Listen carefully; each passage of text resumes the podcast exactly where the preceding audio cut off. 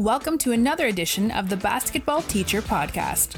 Our mission is to bring you discussions on a wide array of topics in the coaching world to grow players on and off the court. You can connect with us on YouTube, Facebook, and Twitter, and also reach us directly through email at basketballteacherpodcast at gmail.com. Now, here's your host, Coach Mike Hernandez. Welcome. Hello again. Thank you so much for joining us wherever you're listening from and on whatever platform you're listening on. I greatly appreciate you spending some time with us. So, today's topic is going to be focusing on being an effective assistant coach. And I think this is really important for a few reasons. I think it's important for younger or newer coaches to consider being an assistant coach and consider what that experience could teach you if that's something that you're interested in in going into coaching. I think if you're a older coach or a veteran coach who's maybe a head coach i think this would be a good time to reflect on the way that you use your assistants if you have them or the way that you incorporate your freshman or jv coach or whatever you do in your program. And then if you are an assistant coach to kind of just reflect and think about uh, the discussion we have here and see how it's similar how it's different and just sort of enjoy it in that way. So to talk to us about uh, being an effective assistant coach. I'm very happy to be joined by Coach David Edwards. Coach, how are you today? doing really well. Thank you for having me. Yeah, uh, thank you for joining us. I think this is a really good topic that that sometimes we get uh, we don't we don't spend enough time on about being an effective assistant coach and what that can look like and, and how a really really good assistant coach can strengthen and boost your program and, and get it to where it needs to be. So looking forward to this discussion.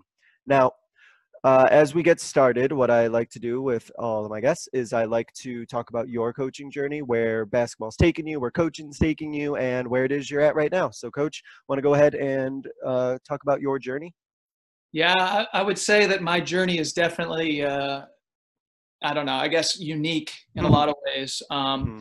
When I was young, I was a soccer player, and I was like all in soccer. Um, I played soccer, I coached soccer, I ref soccer. Uh, I didn't know much about basketball at all. Um, and that took me all the way through high school. Never played basketball um, into college. Um, and in college, uh, I got the opportunity to become a head soccer coach, a head varsity soccer coach. So my junior and senior year, I, I grew up in Pennsylvania. Uh, my junior and senior year, I was a head varsity soccer coach. Mm. Um, when I graduated college, um, you know, Pennsylvania's Rust Belt and uh, teaching jobs are some of the most secure jobs up there. Yeah. And uh, because I was a stipend position, they just didn't have a teaching position for me. So I started kind of doing a search uh, around the country. At that point, I really had no connection anywhere. And uh, I got really blessed to get a job uh, here in Austin, Texas, uh, which is a great place to live. And, you know, it was a good job uh, and it was a middle school job at a private school. And uh, they said I had to coach a second sport. And I said, well, let me try basketball. I mean, how hard could that possibly be? Mm-hmm. And um, so my first year, uh, it became abundantly clear a couple things. Uh, first thing is that uh, I was a terrible basketball coach. I mean, I'm god awful. Uh, and and the second thing was that I really enjoyed coaching it. Mm-hmm. And so uh, that started this journey for me in basketball coaching. Um, and that was 19 years ago. Um, and I said, I really want to be good at this. And uh, so I stayed at that school for five years. Uh, the last year, two years. Well, you know, the question I think you got to ask is, is who is the best? And I think you got to go to the best because the best are the ones that have mastered it and those are the ones to learn from. So, of course, I started with John Wooden, mm. um, and then I, I, read a quote in, in a John Wooden book that said, "Without a doubt, the best basketball coach ever was Morgan Wootten." And I said, "Who the heck is Morgan Wootten?" I started looking that up, and I realized that he was still running a basketball camp in Maryland. Mm. And so, my uh, I guess my fourth year teaching, I just got I, I had thrown an email their way. I said, "I'd love to work your camp if I could." And uh, and they they accepted me sight unseen and i just got my car and drove up there yeah. and uh, and for me that was like the greatest education i've ever had uh, as a as a professional teacher um, i mean he he was the best, and you know I think will always be. Um, and so I, I, spent four weeks up there that summer, and then the next year spent another four weeks. Um, and along that line, kind of between those two, uh, his son Joe Wootten, who's the head coach at Bishop O'Connell High School in Arlington, Virginia, uh, I called him and I said, "Look, uh, you know, I'm young, I'm single, I got no connections here in Austin other than my job. Uh, if I moved up to Virginia, could I volunteer in, in your program?" Uh, I just wanted to learn from the Woottens, and he said, "Okay." And so um, that next year, I moved up there, and thankfully, I got I got a good teaching job at a different school, and I spent a year at, at O'Connell uh, learning from one of the best uh, in Joe Wootten, and uh, I was way over my head. I mean, it was it was unbelievable yeah. the level that that program was run at. It was run like a, a, a quality college program. Yeah. Um, but at the same time, I just met my uh, my now wife, and she stayed in Austin. So after a year of that, uh, she said, probably ought to move back if we're going to do this thing. And so I did, and uh, I got a job uh, at an elementary school, and at that elementary school, um, I I developed a, a, program called Bulldog Basketball, uh, which we eventually turned into a nonprofit. Um, so I ran that for six years, and then I decided uh, I wanted to get back into high school ball, and so I volunteered at a high school uh, for a year, and then I got a top assistant position at another high school for a year, and then I ended up getting the job at Austin High, where I am currently. Um, and uh, I've been there for the last five years. I've had two head coaches, and uh, yeah. So I mean, along the way, there's a lot of other things. You have camps and, and clinics and all that stuff. But uh, it's it's been a unique way to get here. But uh, I, think everything has uh, really prepared me for the role that I'm currently in. And and the theme that I see kind of reoccurring is just just that passion of just wanting to be involved and wanting to learn. You talked about when you first were starting to coach basketball like it, it, it was something that you realized there's a huge learning curve to but then you just sort of dove right into it and and you wanted to learn as much as you could and you you got and that that's the way that you do it if you really want to learn you find who the best people are you go work camps you go put yourselves out there and i think you bring up a good point where at the time you you were single and and you didn't have kids or anything so if you had the mobility like you did to just sort of go out and go for it if you're really passionate about it. Absolutely. So, and I and I do relate to the the fact that you went from soccer to basketball. Uh, I know I, I was with basketball my whole life, but then I got asked to coach like volleyball and softball, and I was like, "Oh, how hard can this be?" And, and the answer is hard. the answer is it is oh, difficult. Uh, I I didn't put as much time in as, as you currently have with, with basketball, but but yeah, there's so much that you can learn just from doing another sport and coaching another sport that you're not familiar with, it, it'll it'll teach you a lot.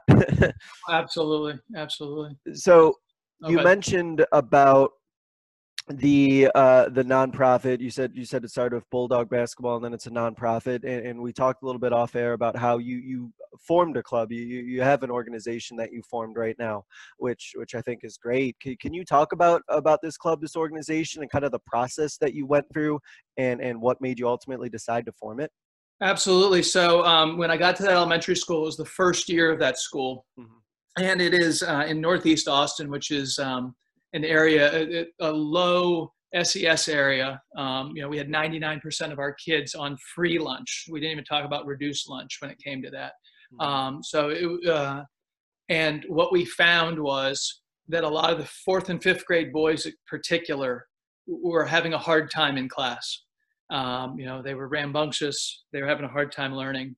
Uh, and there wasn't really um, something to connect them to the school. And as the leaders of the school, um, you know, we needed something. I'm coming from this unbelievable program at Bishop O'Connell, and I just have this passion for basketball. Um, and I said, let's get these kids together. They look talented. I, I, was teaching PE, so I could see that they, I mean, they had athleticism. And um, I said, let's just put this thing together and, and, put a team together and see what happens. And we put a team into a local uh, community league and we saw some success. The kids got hooked on it, and then it just built and built, and we turned it into a real program where it was like the entire school year. We practiced almost every day. Um, we, um, you know, we our, our pillars of the program were academics, attitude, effort, and excellence. And that's one thing I'm going to talk about a lot. Yeah. Like, I think you have to have a foundation in everything you do because then it, there's no questions. Like, you know, um, if a kid was struggling in the classroom because of their choices, like academics is one of our pillars. Mm. You want to be in this program, you, you got to care about academics. Like, and they all know them. They, and they were memorized, you know, like we knew what we believed in.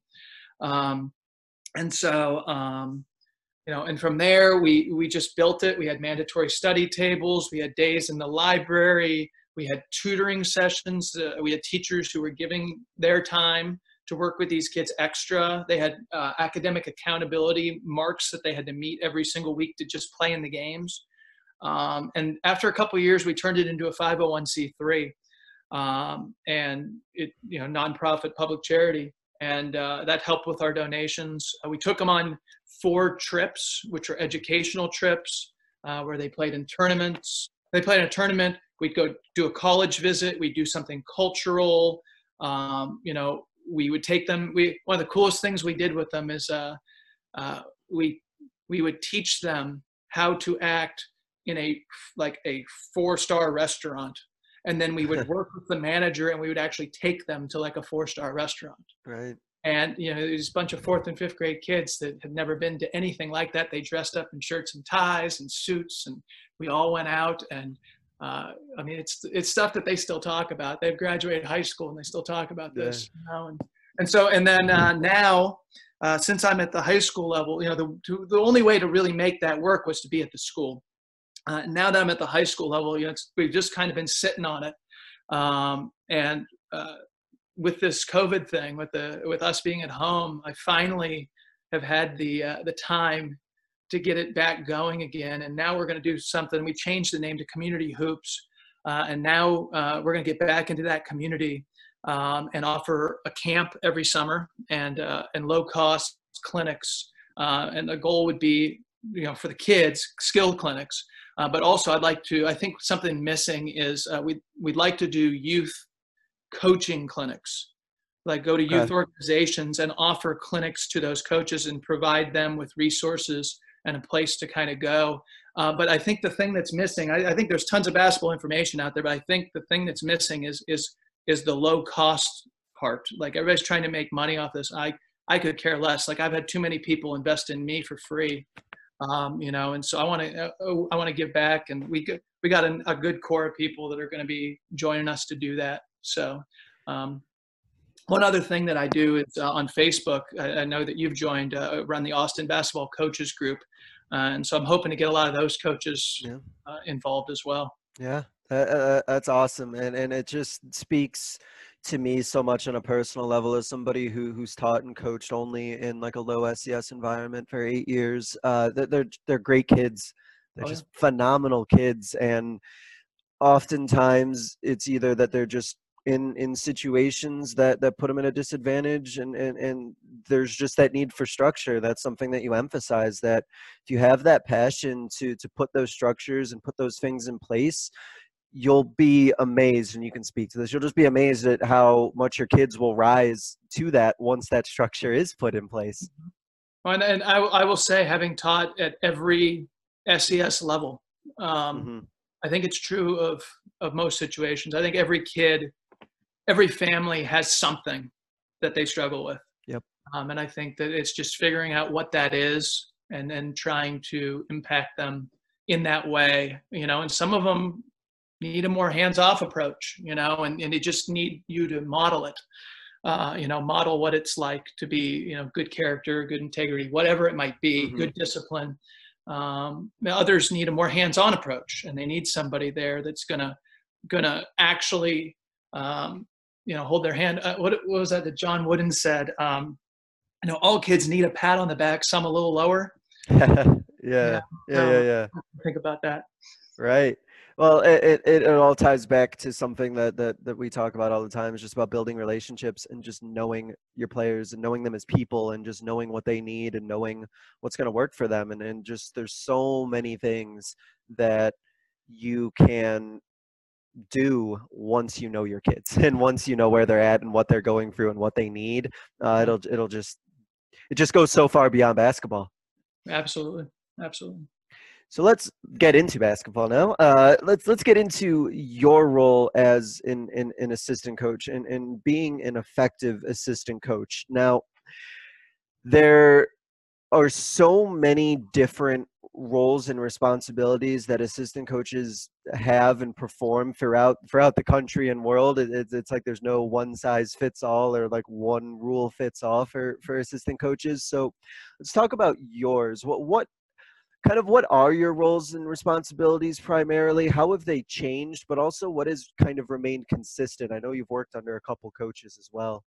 Yeah, yeah, I've been blessed in a lot of ways. Um, I've worked under five different head coaches, uh, for, wow. and each one there's a reason yeah. that um, you know, and so um, I've learned a lot along the way. Um, there are some things I think have stayed the same. Uh, the number one rule for me is that my job is to support the vision of the head coach.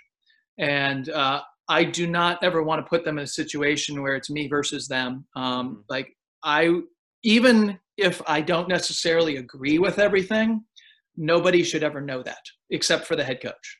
Yep. Um, and I'll get to that in a second. Um, and, and, so loyalty is key. And if um, if I can't work for the person because I so disagree with the problem or with I'm sorry with what what they're doing. Yeah. Uh, I need to find someone else to work for because it just will not work unless you fully support the vision. And by fully, I mean there's obviously always going to be disagreement. You would run things your own way, which would be different, but you have to at least agree enough that you can buy into it and yeah. have a unified front. Uh, the other thing that I think is true, and this is especially true considering the journey I've been on and working with the different coaches, they all have different styles, different personalities, different approaches. Um, I think you need to be a problem solver. Uh, I think you need to look at the situation and say, what needs to be done here? And I think one thing you need to be sensitive to is, like we said, you know, learning the person and, and developing relationships. Mm-hmm. You need to make sure that you do not become bigger or try to make yourself bigger than the head coach. So, like, if you see a problem, you cannot, uh, you know, jump in to get the credit. You've got to be behind the scenes and you've got to be okay with the fact that a lot of times it's your work or your ideas that the head coach is getting credit for. And you have to be okay with that because as being part of a team, like you know that kid on the team that you love to have that, that does all the dirty work. You know, he dies on the floor, he gets all the boards, he defends the post like crazy, yeah. plays so hard. Never is he recognized. But yet we win because of him. You know, like and and that's kind of your job as an assistant coach is to be that guy um, and I think that it pays dividends because you get a lot of, there's a lot that you get from doing those things, a lot that you learn um, along the way. And I think people that know will notice, mm-hmm. you know, and, uh, but you can't, you can't go out there making yourself bigger than your head coach. Um, so I think that those are some of the, like the, the things that have been universal. Um, but like I said, every, every situation I've been in has been different. Yeah. For example, at O'Connell, I came as a volunteer assistant. Like my job was to just do the laundry you know like whatever whatever they needed. And it was a unique situation. I mean that program is such a high level program. Right. Two coaches in that program went off to the college ranks. Like like division one college ranks. Yeah. Um, one yeah. went to, for, for, villanova you know like wow yeah. um, and so next thing you know there are holes in the coaching staff i happen to be there and i go from like an assistant volunteer freshman coach to the head freshman coach with no assistant and the assistant JV coach. And the way they run it, every program is different, like freshman, JV, varsity, they're all different. And they, they go together, but they are run right. separately. Mm-hmm. And so, um, you know, my job was still to learn, but the learning curve was ridiculously st- st- uh, steep there. And just to hold on for dear life and not And the biggest role I had there was trying because that program up there they recruit. It's a private institution and they okay. recruit yeah. Um, you know, uh, my job, because a lot of these freshman kids, really all of them had tried out. They just went to the school and they tried out. And my goal was to try to get it, keep as many of them in the program the next year as I could. Mm-hmm. Um, and I think I was moderately successful because two of those kids made it to sophomore year. That's awesome. Yeah. Um, yeah. So, uh, so that was O'Connell. And then Henderson, I volunteer. Um, and that was my, uh, my year right after Bulldog basketball at uh, the elementary school. Mm-hmm. My job was to do the laundry, and I did the best damn job of the laundry I could possibly. Like every day, it was folded ready.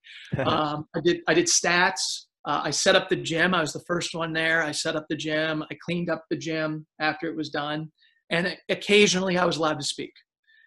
And uh, it was a year of humbling, and especially you know after having run the nonprofit for five, six years, uh, yeah. I went from leader to serving, and uh, that was really good for me. Um, yeah, and then the next year, I got the job uh, as a head assistant, and that head coach kind of had his system down, and my job was to be a sounding board. Um, he let me put in some blobs, um, and I coached the freshman team, and that was that was basically my role to be there, work with the kids, and uh, to to um, to uh, share his vision. Yeah. Um, and then Austin High, you know, I've worked for two different coaches here. Um, I'm going to speak mainly about Coach Ingram, who's our current head coach. Um, I've worked with him for four years. And um, this has been a great experience because now I've worked for the same man for four years and we've really developed a strong bond, a strong relationship. Um, and so what I found is, um, you know, my role has increased every year as his trust in me has increased. Yeah.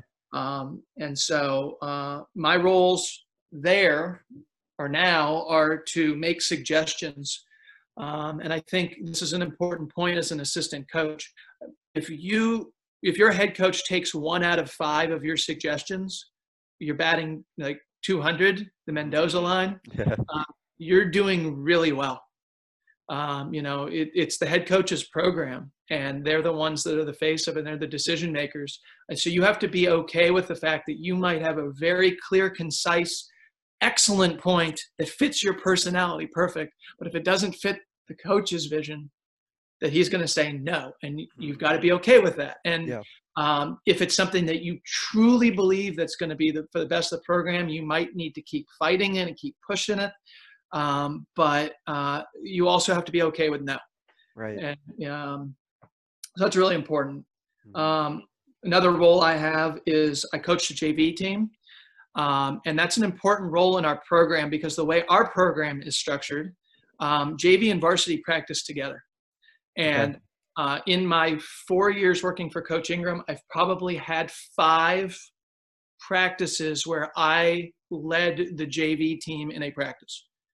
Um, okay. So, um, but if you were to ask Coach Ingram what my role is with JV, uh, he'll tell you it's twofold. I'm supposed to develop the kids and I'm supposed to win. And mm-hmm. so, um, you know, it, it has really helped me, and this is one of the benefits of being an assistant. I've had to be really creative in my approach, and I've had to be really good with my time management, really good with how I can coach on the fly.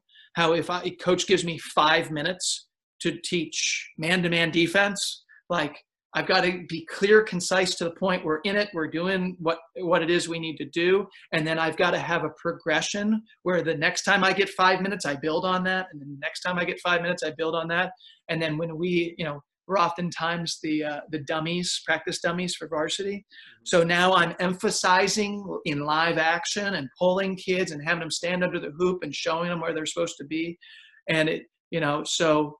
Uh, you know, and it's just the nature of the beast with us because it's gym time and it's it's just you know our time and all that. You know, I mean, no coach has ever been fired, you know, based on their JV record. you know, yeah, yeah. So, but my job's also to prepare them for varsity. Yeah. So that's a really important thing. Um, so yeah, uh, in terms of just like individual things that I do uh, on the court, coach put me in charge of the warm ups uh, I'm in charge of player development for either posts or guards, and it depends on the year uh, and what we're running and who's in the program, kind of where he wants me on that. Um, at the JV level is a big year for us in our program because uh, I think one of my expertise is man-to-man defense. Mm-hmm. And uh, so, as I mentioned, like that's when we have time, that's what I teach. Um, and so, uh, you know, my job is to put that in in, in the JV level. Uh, and and um, it's a little bit different. Coach, you know, like I said, coach gives me a, uh, some freedom, and it's been really great um, to do that because I'm a pressure guy. I'm an up the line right, pressure, yeah. old school. Yeah. I said, Coach Wootten, like that's that's what we, I learned, and uh, coach is a little bit more conservative, but I think it's easier to go from pressure to conservative than to go from conservative to pressure. Right, kind of turn it and, down yeah, versus yeah. turning it up. Yeah. Absolutely. So uh, you know we've been able to uh, make that work. Yeah. And then in practice, and this is again like we talked about, humbling yourself a little bit. Um, one of my jobs is to see things and then tell the head coach that I see things, and then let the head coach make the correction. Yeah. And yeah. Uh, again, it can be humbling. And there are times I'm pretty fiery, and there are times where I stop things. Uh, but for the most part, I want him to be able to do it his way. And a lot, you know, a lot of times he takes them, and sometimes he doesn't. And you know, that's just kind of the way that goes. Right.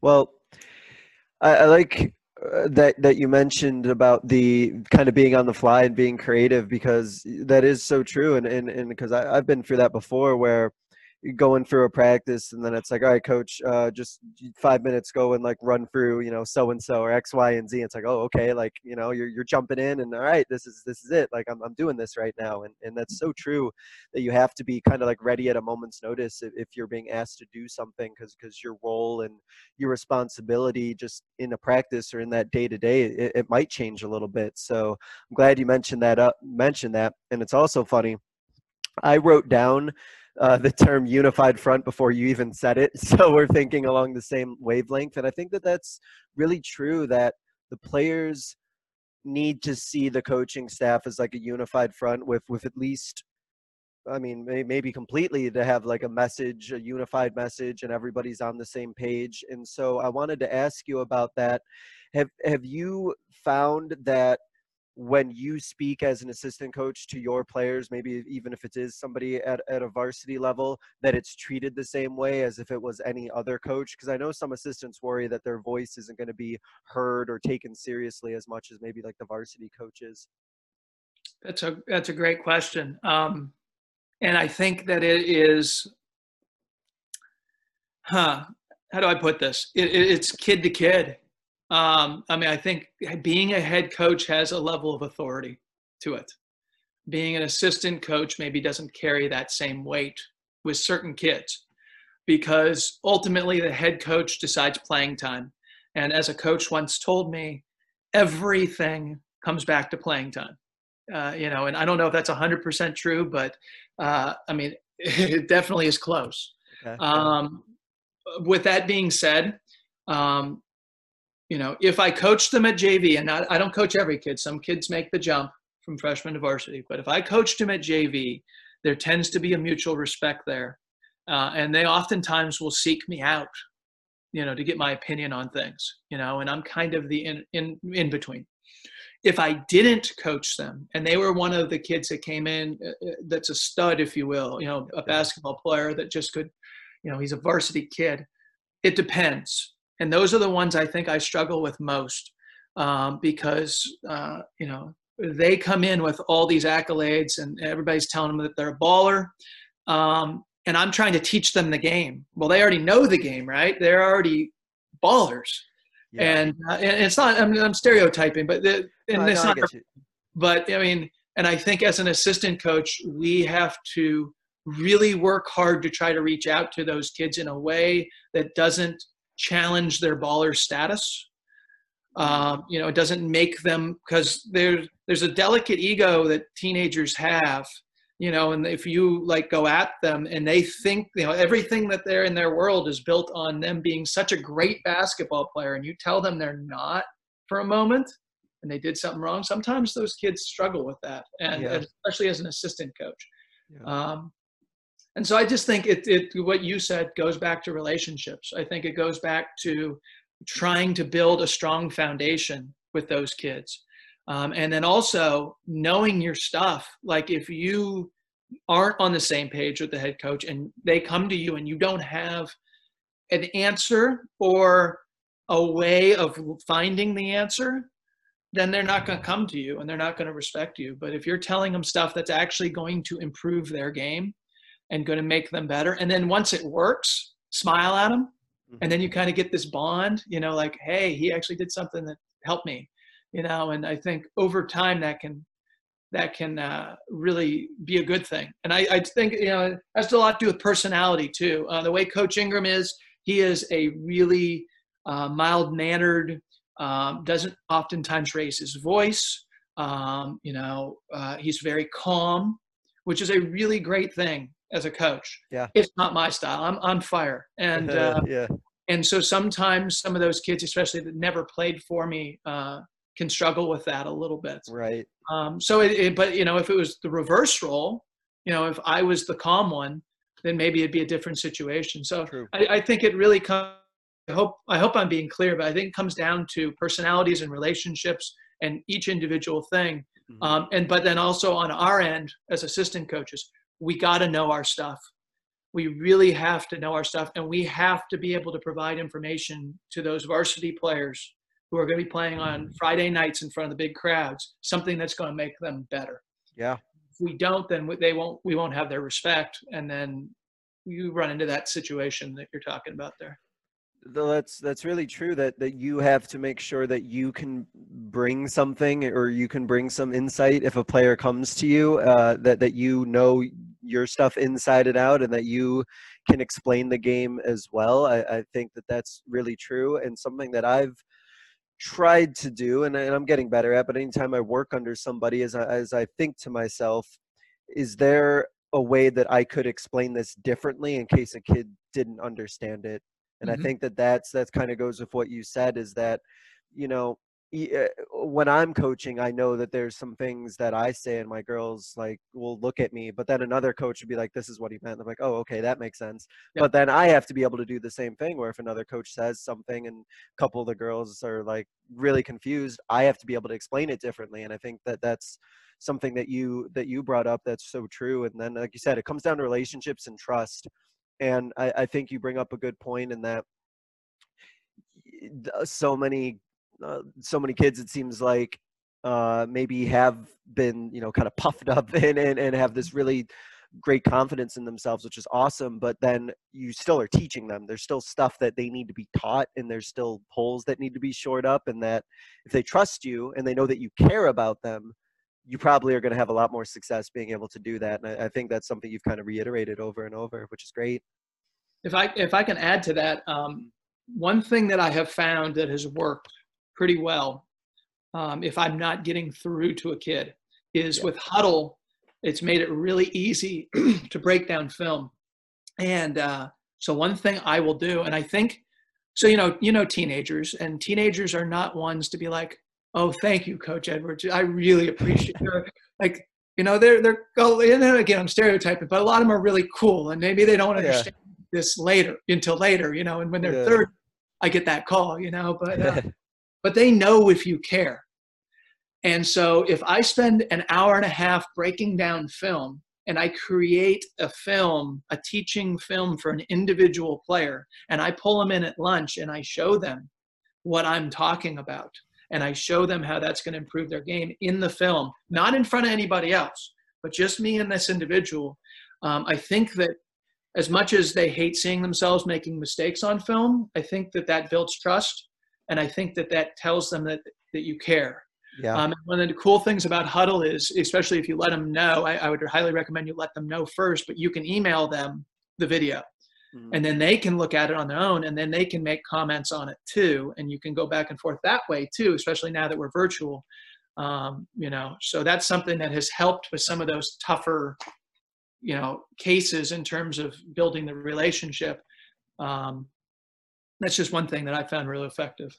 Uh, I, I love it uh, because I think kids are so much more comfortable, whether it's in the classroom or when they're playing their sport. They're so much more comfortable making mistakes in a safe environment. And sometimes that safe environment might be individual away from everybody else mm-hmm. where it's just you and that player just going over it where they don't feel like they're being called out they don't feel like they're you know having their mistakes broadcast to everybody and then they feel safe and, and then they feel comfortable with you and, and you'll get so much more i think out of it when, when kids are in an environment kind of like the one that you're talking about where, where they feel comfortable making mistakes or having their mistakes explained to them. So yeah i think that's awesome.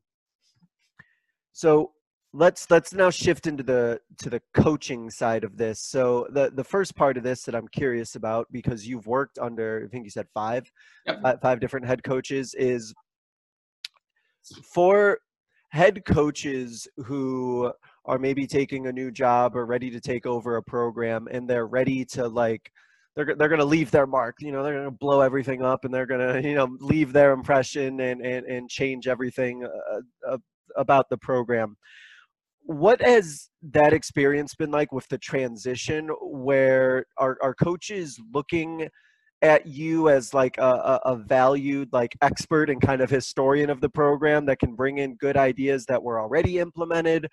Uh, how does that conversation work in terms of like the transition as a new coach comes in? Yeah um so i've only been part of that experience once uh, okay. was in my current role.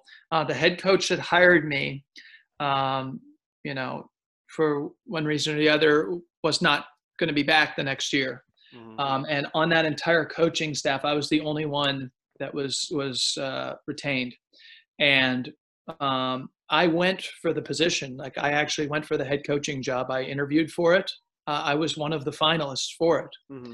Um, so that could create a real a lot of animosity. I think when I you know when I didn't get it. Um, but I liked the school. Yeah. I'd only been there a year. You know, my journey had taken me year to year to year to year, different places, and I wanted to have like, um, you know, some like kind of an anchor yeah. in my career uh, in terms of high school coaching. Um, and the coach that they hired was somebody that I I knew not well, uh, but he had a good reputation. He'd been a head coach before for a number of years. Um, he's in the district. Mm-hmm. And everything I've heard about him was good. And um, the first thing I did was I asked my principal before I even went for the job, uh, you know, like, if I don't get this job, will I still have a job? yeah. And they, you know, assured me that I would. Um, and so that was just my mentality going in is okay, I'm, I got this opportunity. I'm going to try and I didn't get it. And so now the, the head coach comes in um, and my approach was it's his program and right. i was i gave him some ideas i kind of let him know some of the lay of the land uh, but one thing i have learned just going from place to place and, and being a teacher you know you get a new kid in your class or whatever yep. if you listen to the previous teacher uh, that really i mean they can give you some good insight but their opinion of a kid or of, of a situation oftentimes is off the mark because they have a different personality than you do. Yep. Um, so I tried really hard to not give too many opinions about the state of things. Mm-hmm. Um, if he had a question, I would answer it honestly. Um, but I wanted him to get his make his mark on the program. And again, you know, my job as an assistant uh, is to be loyal and to uh, you know back up and support the vision of the head coach and I think that that's the most important thing. Um, and so, and, and I know because of the situation that what was going on, and, and nothing bad, but yeah, just yeah, yeah. they wanted they wanted something they wanted a change. And so, me spouting out about everything that had been going on isn't going to help with the change. Like he needs mm-hmm. to implement his program. Um, and so I just started supporting him from there. And as I said, you know, over the last four years, we've become great friends. Um, you know, I consider him a mentor to me. Um, and, uh, you know, it's been really good just because, you know, I just, I listened. Yeah. I listened to what he wanted. I, I answered questions, like I said, honestly, and, um, and we've rolled from there. Yeah. Uh, well, uh, you bring up a great point in that, you know, uh, when there's change that's being made, um, if it's a situation where like a coach isn't being retained and then a new coach is coming in, like the you know, put it bluntly, you know, there's a reason why that previous coach wasn't retained. And so there were things that the program wants to change. And so, like you said, if you kind of harp on some of the things of how it used to be done, well, those those are the things that are being asked to be changed. so you, you bring up a good point in that you're there to kind of support the vision of that new coach and, and to also like to make them feel comfortable in that transition to make them feel welcome and, and it probably could create an environment where a new coach coming in might not feel welcome or might not feel appreciated if they constantly hear about oh well this is how we used to do things this is how we've always done things and then they might not feel that it's even their program anymore if, if that makes sense.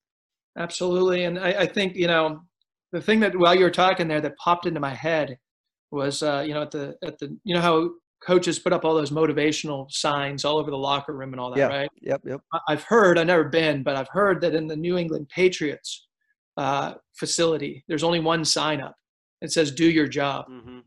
and um, you know my job when i was not offered the position of head coach my job was assistant is assistant coach. And so my job is not to be the head coach um, I, I, need to do my job, and I think that in that situation there can be a lot of animosity, and and I think a lot of co- assistant coaches might leave that situation, yeah, because of ego or pride or whatever. Maybe they don't think they can work with the next head coach, whatever it might be. Mm-hmm. But for me, it's just been a, a blessing uh, because he, Coach Ingram, has really um, filled in a lot of the holes in my coaching that I know that I have um, you know, he's an offensive guru. I mean, his X's and O's are out of this world. Mm-hmm. Um, and I'm a defensive guy. And so it's been like, had I left, I might have missed that chunk that has really forced me to concentrate on offense more and learn yeah. more. Yeah. So, yeah, it's been, it's been a good situation. Right. Uh, yeah. Uh, th- there's so much that you can learn from from being an assistant and just from seeing all the all the different styles and all the different things that like a different coach can bring in and, and kind of fill in some gaps or some holes and sometimes fill in holes that you didn't even know existed until you see somebody else do it. You're like whoa like i did not know this nearly as well as i thought i did. Mm-hmm. so yeah there, there's there's a lot of benefit to that absolutely. And so i want to go back to something you mentioned previously and you mentioned about how you might present five ideas and then one of them might might be taken and that might be the one that that that's used.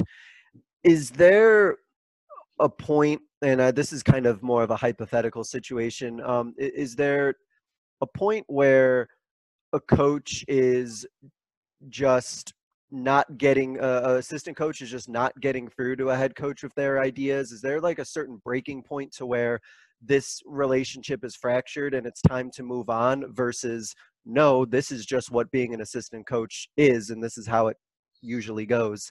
I know every situation is different. I'm kind of talking about it hypothetically but i'm just curious about your input on that.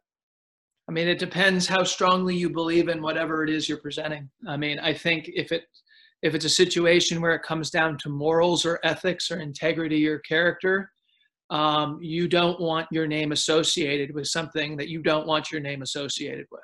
Mm-hmm. And um, you know, I've I've heard of situations at the college level um, where coaches have been doing things that are unethical, and assistants have have left because they did not want their careers tarnished by that. Um, but let's say that the majority of coaches are not unethical, right? Um, so uh, for that, I mean, would I leave a job because the head coach is a zone coach and I'm a man-to-man coach? I mean, I, I think so. One of the one of the blessings I've had, I spent three summers working Bob Hurley's camp, and great, uh, yeah. and I mean, he's my hero. Uh, you know, Coach Wootten is the best. Bob Hurley will tell you that. Uh, but in terms of just the whole total package, like Bob Hurley is is the cream of the crop in my opinion. And uh, I asked him one time, um, you know, like, so let me let me say this. He came down to our coach's clinic here in Texas and presented. And the next morning, now I had already worked his camp, so I knew who I was.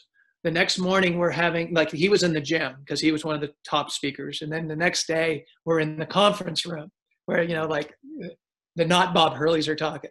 uh, and I'm sitting there, and he comes and puts his hand on my back. He says, "This seat taken." And I said, "No, absolutely not. You can have my seat, on, right?" And uh, and he sits down next to me, and he stayed the entire day, and he's listening to like high school coaches and you know uh, all these coaches, and he's taking as many notes as I am.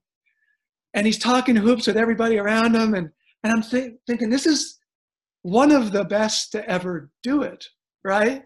And I asked him, I said, like, what? Like, you already know all this stuff. Like, what are you doing? He's like, look, even if I never use this stuff, maybe someday we play a coach that is going to use this stuff and I will understand it better and I'll be a more effective game planner because yeah. I was here and I listened to this. And so I think uh, to answer your question, it's a long way to get to it, but to uh, answer your question, I mean, like if uh, if you're working for a coach that has a different system than you, learn that system because you never know what's going to happen next. And even if you choose to never learn that or do that system with like in your own program when you get a head coaching job, uh, you understand that system. So now, if you ever play anybody that runs it, your game plan is going to be 10 times more effective. Mm-hmm. And so I don't think that I would ever leave over that. Um, you know, I there are things with Coach Ingram I have been pushing hard for four years, and I you know now it's kind of like jabs and jokes and stuff, you know. But uh, yeah. sometimes the answer is no, and you just got to deal with that you know mm-hmm. you got to be okay with that and you know the only way i would leave is if a better position opened up a better position for me and my family um, or if i felt like there was an, an, ethical reason to leave or if you know there's other things that come up money you know if some people you know worry about their salaries or or teaching position or teaching load and there are mm-hmm. other things mm-hmm.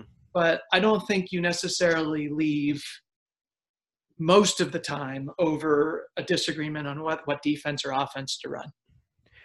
I, I like that you mentioned about like things about like ethics and morals and integrity. Like I'm, I hope that everyone who, who's listening or every coach has like that that moral or ethical standard that they're not willing to compromise on no matter what you know situation they're in and, and that's so true but you you also mentioned a great point too about if if a coach is you know, uh, like a, a, zone coach and you couldn't care less about zone, well, I, I guarantee you're going to be playing against teams who are running zones. So use it as a learning experience, use it as a learning opportunity. And, you know, if you feel, um, I'm just kind of thinking ahead. If, if you feel that passionately, like against like a, a zone defense, then when it's being taught and, and your team is doing it, you should be in your mind just thinking about all the ways that, that you would be able to beat it. Not that you're going to change it, but in your mind, like, okay, well, if I play this, I would do this, this, this, and you're using it as a learning opportunity. And, and I think you also mentioned a really good point about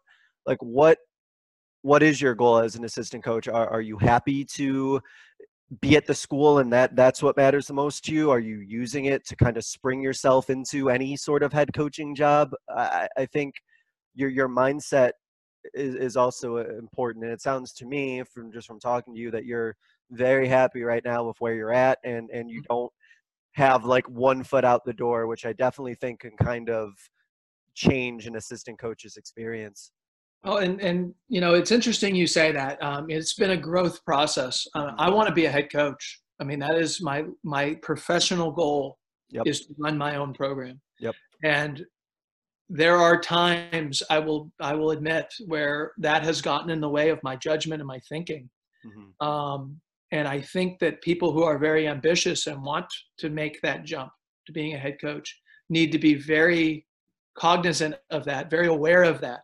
Um, and thankfully, my head coach is patient and he cares. And like I said, we're great friends. And so he's really helped me grow in that regard, you know, and without ever saying it, I, like I said, like in my head, I'm thinking, do my job, mm-hmm. do my job. I'm going to do great at my job um, and then when the opportunity presents itself, I will be ready. And um, you know, it's the same thing you say to your players, right? Prepare yourself. When my moment comes, I'll be ready. And yeah. uh, and uh, so I think thinking like a head coach is really important. Yep. I think thinking what would I do if I'm a head coach is really important. But understanding that my, I have to do my job first. Yeah, yeah, absolutely. Love, love the quote about do your job, and and one that I I try to live by is, is, be where you are, like wherever it is you are, mm-hmm. like you need to be there. Like I think your players will kind of recognize if you're sort of like checked out or you're sort of like not there and you're not all in and invested and it's something great to remember is that the kids in that program mm, they're they're there like they are invested they're all in and and they deserve to have a coaching staff that is just as all in and just as laser focused and just as committed to them as the players are to their own success. I think it's only natural that that that relationship kind of goes both ways. Absolutely. So let's let's talk about that that kind of that younger that newer coach who's like ready they're, they're ready to jump in and they're like oh, i want to be a head coach. I'm, I'm i'm ready. Like here we go. Like let's make this happen. And they're ready to jump into it and it doesn't and it doesn't really work out and and and they're going for in a and then they get an assistant job. They go for and they get an assistant job. And let's say like oh you know i'm, I'm an assistant. Like you know this isn't really what i wanted. What are the benefits that a new coach can get from starting as an assistant rather than just brand new jumping in and, and running the ship themselves? Well, I mean, being a head coach is an enormous job if you want to do it right. Um, if you want to create a program and not just coach a team. And uh, it's such a huge job that uh, I think I've seen co- head coaches, young head coaches in my career who have done that. They've, you know, being becoming a head coach is really hard. Like just getting that first job is really yeah. hard. The number one prerequisite for being a head coach is head coaching experience. and and so you know, like that's really been a struggle for me. Uh, you know, like I get maybe get an interview, but I lose it to somebody who has head coaching experience. Well, how yeah. am I ever going to get catch twenty two? Yeah, yeah, yeah. But, but you know, there are some sports in particular in Texas where they're struggling to find head coaches. And so I see at our school and at other schools, head coaches that come in straight out of college, maybe they played the sport, whatever, and they try to become a, a head coach right away. They get the job because, you know, there was, they were the best candidate. Maybe there was only two, and they were the best. And, yeah, yeah. and then, uh, then they really struggle. And the learning curve is so steep. It's like me at Bishop O'Connell, only, you know, as an assistant coach, you're protected, uh, you know, in a lot of ways because you don't make many decisions. And as long as you don't do anything stupid and you're somewhat competent and you're you're loyal to your head coach and the kids like you, you'll be fine. Uh, you know, you can you can make a career out of that and never look to you know advance or anything. But um, like I said, I've seen a lot of, of people jump into that head coaching role that are just like it's overwhelming. It is overwhelming. You really have to understand how to do everything. Mm-hmm. Um, and so um, I think the benefit is that everybody needs a mentor. I think, and I think you you need to seek one out. Um, you know, I think when you're looking to become an assistant coach, you ought to seek out a coach to work for that is well respected and that you're going to learn a lot from and is mm-hmm. interested in helping you. Um, so I think that's really important. Um, and as I was saying, I always want to talk a little bit more about that protection thing. Um, as I said earlier, uh, no JV coach has ever been fired because, or, sorry, no varsity coach ever been fired because of their JV record. And everything comes back to playing time. And as an assistant coach, you don't assign playing time to the varsity team. Mm-hmm. And so um, I think that that is a huge responsibility because of all the politics and things that go into it in terms of uh, what do you do when you have the superintendent's kid on your team? What do you do when you know the the biggest donor to the school's kid is on your team and they maybe they're not as good as some of the other players? Like there's a lot of decisions that go into it that you would think are cut and dry but they're not.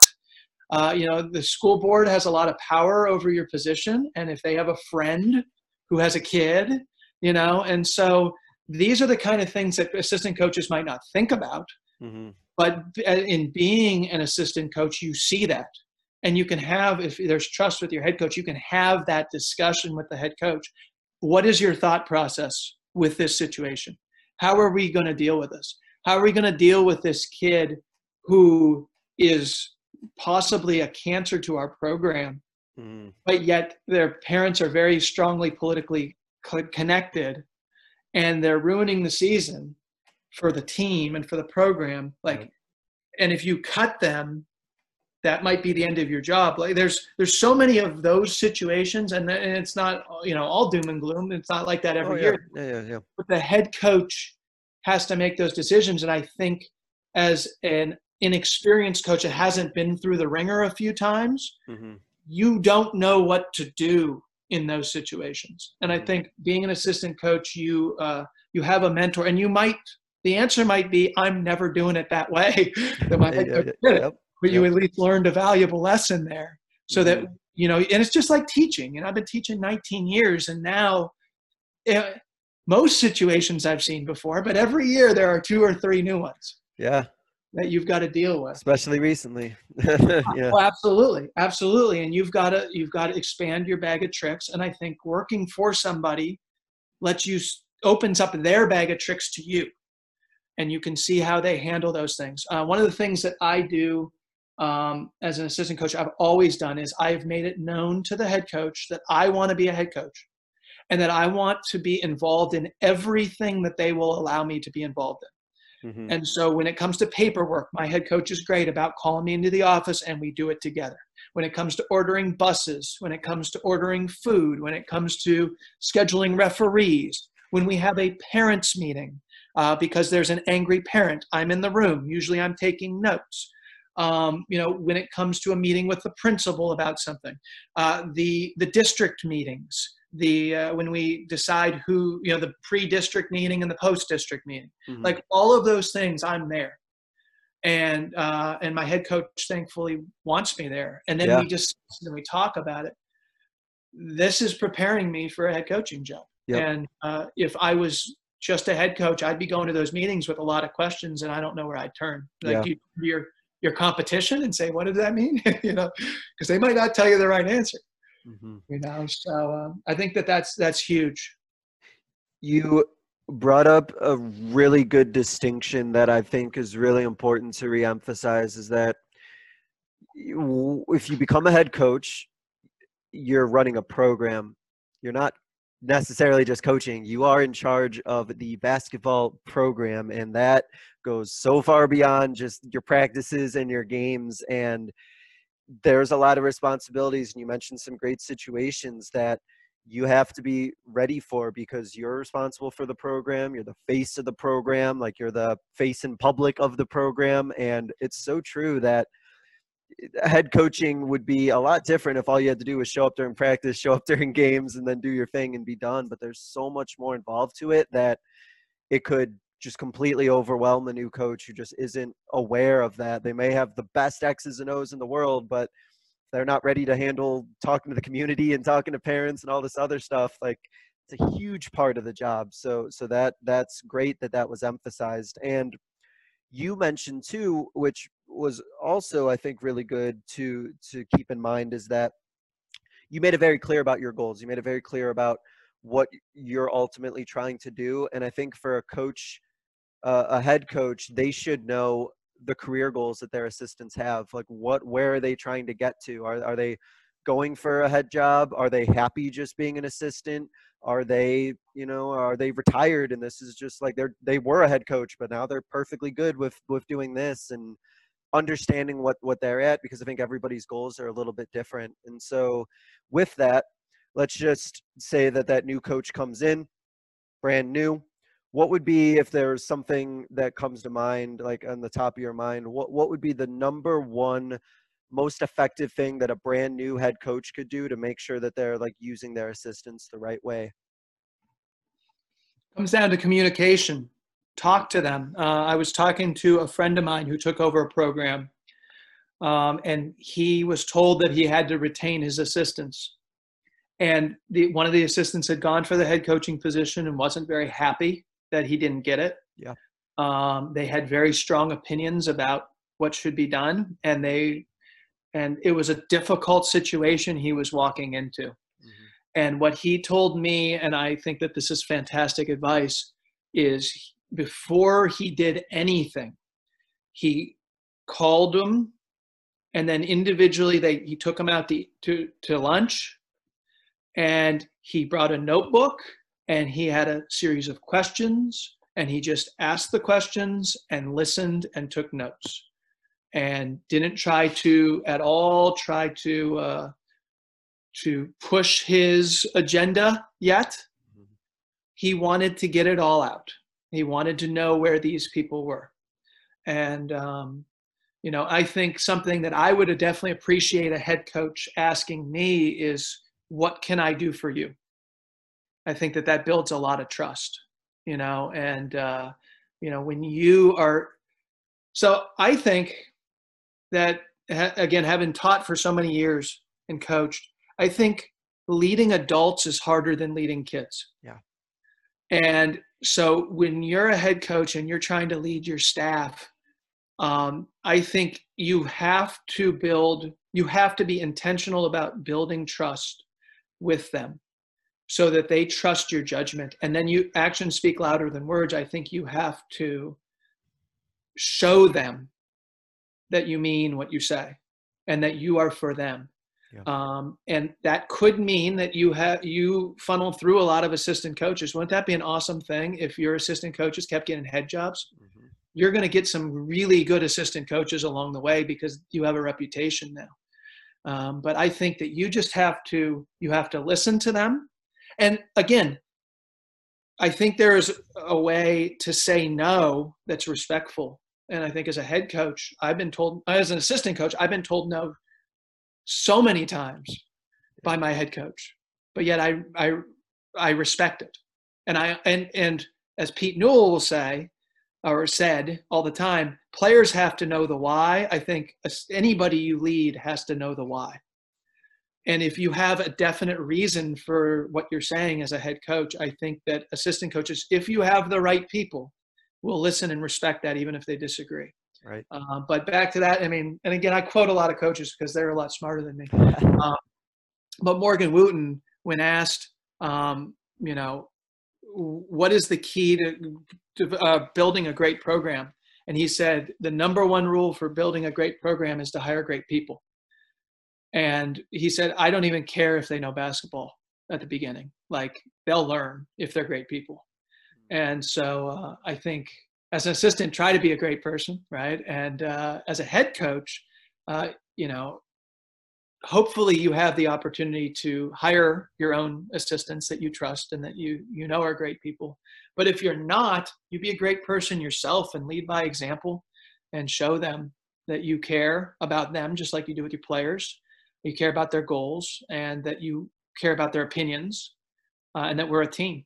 Yeah, uh, just communication uh, communication is just so important. Just communicating being open and then just having great people. And uh, i always want you know great people who happen to coach basketball or great people who happen to teach. And you're you're so true. It's, it's the same thing with players too. Like give me players who are going to work hard and buy in I, I, can teach you the basketball stuff like that's no problem but it's the character and the work ethic and all those things and it's so true that it applies with adults as well. And I also think uh, another good thing about the story you mentioned about talking to those assistant coaches is in a way it lets that assistant coach kind of get everything out and almost in a sense like bring closure to what happened before. You just empty empty the tank and it's like all right got it all out i'm going to process all this and now we can kind of take that next step forward because oftentimes i feel like when a, a head coach leaves and a new one comes in uh, those assistant coaches really didn't have much of a time to kind of get get out their feelings or process their thoughts and so making sure as a new head coach that you let your assistants kind of empty that out so that way we can make a, a clean move forward. I, I think that's an excellent idea. Mm-hmm. So let's get into uh, to wrap up coach this is great let's get into a coaching moment of yours something that's happened in your coaching career that you think other listeners and other coaches would be able to learn from yeah so I had to ask my head coach on this one. Uh, you know, there's so many moments, and I wanted it to be something that that resonated with your audience. Um, and so I'm going to tell a quick story about a kid. Uh, I, I, for the last five years, I've taught freshman geography, and this kid uh, is in my freshman class, and he'd come to class and he'd sleep. Uh, he was very disinterested, obviously not a fan of me. Um, not a fan of the structure in my classroom. Uh, not a fan of doing work. Um, You know, he he was one of those kids that at the last minute I'm trying desperately to help him earn a 70. Mm-hmm. Um, and then he shows up to basketball uh, tryouts. And he had the experience. He played summer ball, um, but he was, to be honest with you, our final keep on the freshman B team, just because of you know he he he had some skill. Um, and freshman B, maybe two of those to three of those kids make it to JV, you know, a year on average. Um, but somehow throughout that season, and he was academically ineligible uh, during that season, so he missed a chunk of that season. But over the summer, he grew a little bit into his body, skills improved a little bit, and he was the last player picked for JV. So now I'm coaching this kid. And it's intense when you're a JV player because, as I said, we, we're, we're the dummies for the varsity. We got to give them a run every single day. And him and I didn't see eye to eye, and it was it was rough. And uh, I finally we get into gameplay. I put him into a game, and he made a couple really nice defensive plays, and they were positional plays because this kid's not an athlete, but he he understood position. Like as I taught how to play defense, it clicked with him, and I didn't know that until this game. And so I made a comment to him and his mother after the game. I'll never forget it. I said, like, man, that was great defensive. You really need to focus on defense. This is, could be something. This could be your ticket right here. And his mom took it as I didn't care about his offensive game. So now mom is mad at me, and kid still is not a big fan of me. And so mom wants to have a meeting, and we have this meeting, and she's just, you know, it's about playing time, of course, and it's about, you know, roles and all that. I said, let me talk to your son. And I pulled him into a room and I said, look, I believe in you. I really do. And I saw something in you that I don't see in a lot of players. And I really think that this could be great for you. And if you trust me, like we can build on this. And I don't know what it was because that that conversation doesn't always work. But with this kid, it clicked. And next thing you know, he's listening. He's working hard in practice. He's getting better and better and better. By the end of the year, he's playing. He's not starting, but he's playing. And then the next year comes along, and he was like last cut for varsity. Like he's right there at the end. He's going to sit the bench, and he told our head coach, "I want to play for Coach Edwards at JV again."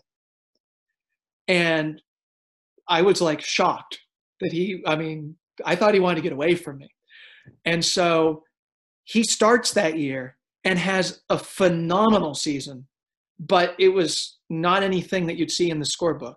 You know, it was just he was everybody knew that he knew the game better than anybody out on that court.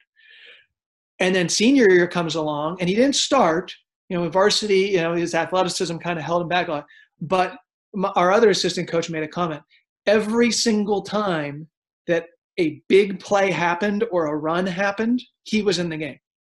Like the whole season, when we needed it, he was in the game, and that's when something big happened.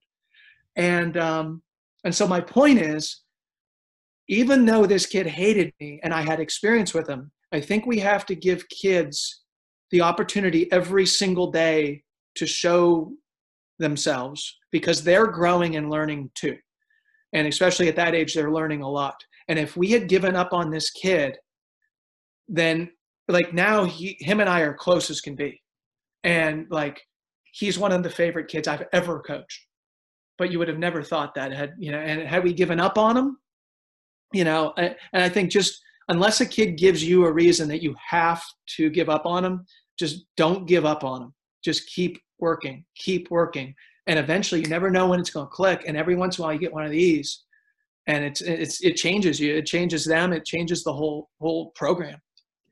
It, it makes it all uh, all worth it. And and if you believe and, and you keep working and you treat every day like it's a new day and you just keep keep going at it you you never know what you might find. But it's so uh, I'm with you. It's so easy to write somebody off or write a kid off, and it, it's crazy to think that that it does happen you know writing kids off at 14 like like nothing like that's it you're you're done. But if you believe and you stick with it and and you just keep working with them you never know what can what might happen. And then if an instance like that happens like you said it will stick with you and that kid forever. And oh, so absolutely. ultimately that's what that's what it's all about that difference that we get to make. That, that's great. So I always give my coaches uh, the, the the 60 second soapbox to wrap up, where they can get out any final thought, idea, reemphasize something that they want. So, coach, the floor is yours. Go ahead. I'll try to keep to 60. Um, it's okay so, if it goes over. Okay. Uh, so, our clinic this year, TABC clinic, uh, was virtual, and I got to listen to a lot of coaches who maybe wouldn't normally speak. And one of them was Danny Henderson, who's a Texas high school coaching legend. Um, and his the big takeaway I had was uh, you need as a coach to have a clear and concise philosophy on every single aspect of the game and every single aspect of your coaching. And we're talking about uh, what's your overall coaching philosophy? What's your co- philosophy of selection of players? What's your philosophy of the role of an assistant? What's your philosophy of offense, defense, practice philosophy, scheduling philosophy? I mean, you can run the gamut and you need to have it broken down like and and so what my goal has been is this summer to come up with one sentence philosophy for everything i can think of. And and then from there come up with like three rules for everything. And it has made my thinking so much more clear and concise. And then flesh it out a little bit more. But um, i think in all my years coaching i've never been so clear and so concise. And so uh, uh, I just want to give props out to Coach Henderson, who I've never met. Uh, but I think that that's some of the best coaching advice I've gotten in a long time. And when I'm done with this project, uh, I know that the next time I have a head coaching interview, no matter what question comes up, I will have a, a, a statement and three quick things that I can mention, and I will know them, and they'll be what I believe in, and that becomes my foundation. Um, and I can also give them to players if there's ever. I mean, that's that's what I teach to players. This is our program. This is how we do it.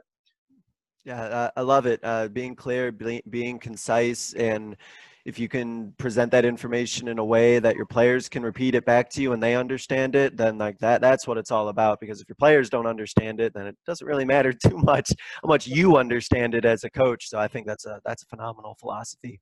Uh, well, Coach, uh, I, I, greatly appreciate this. This was really insightful and really informative and, and really bringing some insight about effective assistant coaching and, and the benefits of being an assistant coach and just all the things that go in and out of it. This, this was a wonderful discussion. I learned a lot from it. Uh, I'm really, really appreciative that you came to talk to us about it. So, so Coach Edwards, thank you so much for this and good luck this season going forward. Thank you so much. Appreciate you having me. This was another edition of the Basketball Teacher Podcast. Thank you so much for listening. We will see you guys next time. Thank you for listening to another edition of the Basketball Teacher Podcast. Make sure to connect with us on YouTube, Facebook, and Twitter, or reach us directly through email at basketballteacherpodcast at gmail.com. Take care, be safe, and we'll see you next time.